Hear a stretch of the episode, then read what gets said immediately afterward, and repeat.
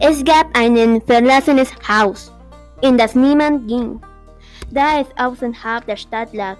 Aber eines Tages beschloss eine junge Frau, die an einer Universität studierte, dorthin zu gehen. Sie wollte gehen, weil sie Urbex praktizierte.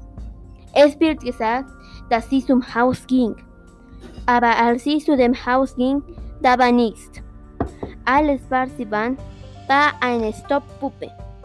Sie hat das Mädchen nie wieder gesehen. Der einige Hinweis darauf, was passiert ist, ist eine Puppe an der Seite des Telefons. Sie sagen, die Puppe besteht immer das Haus und sucht nach mehr Mädchen, die bestimmen sollen. Schnellig ist ein Standort bis heute unbekannt.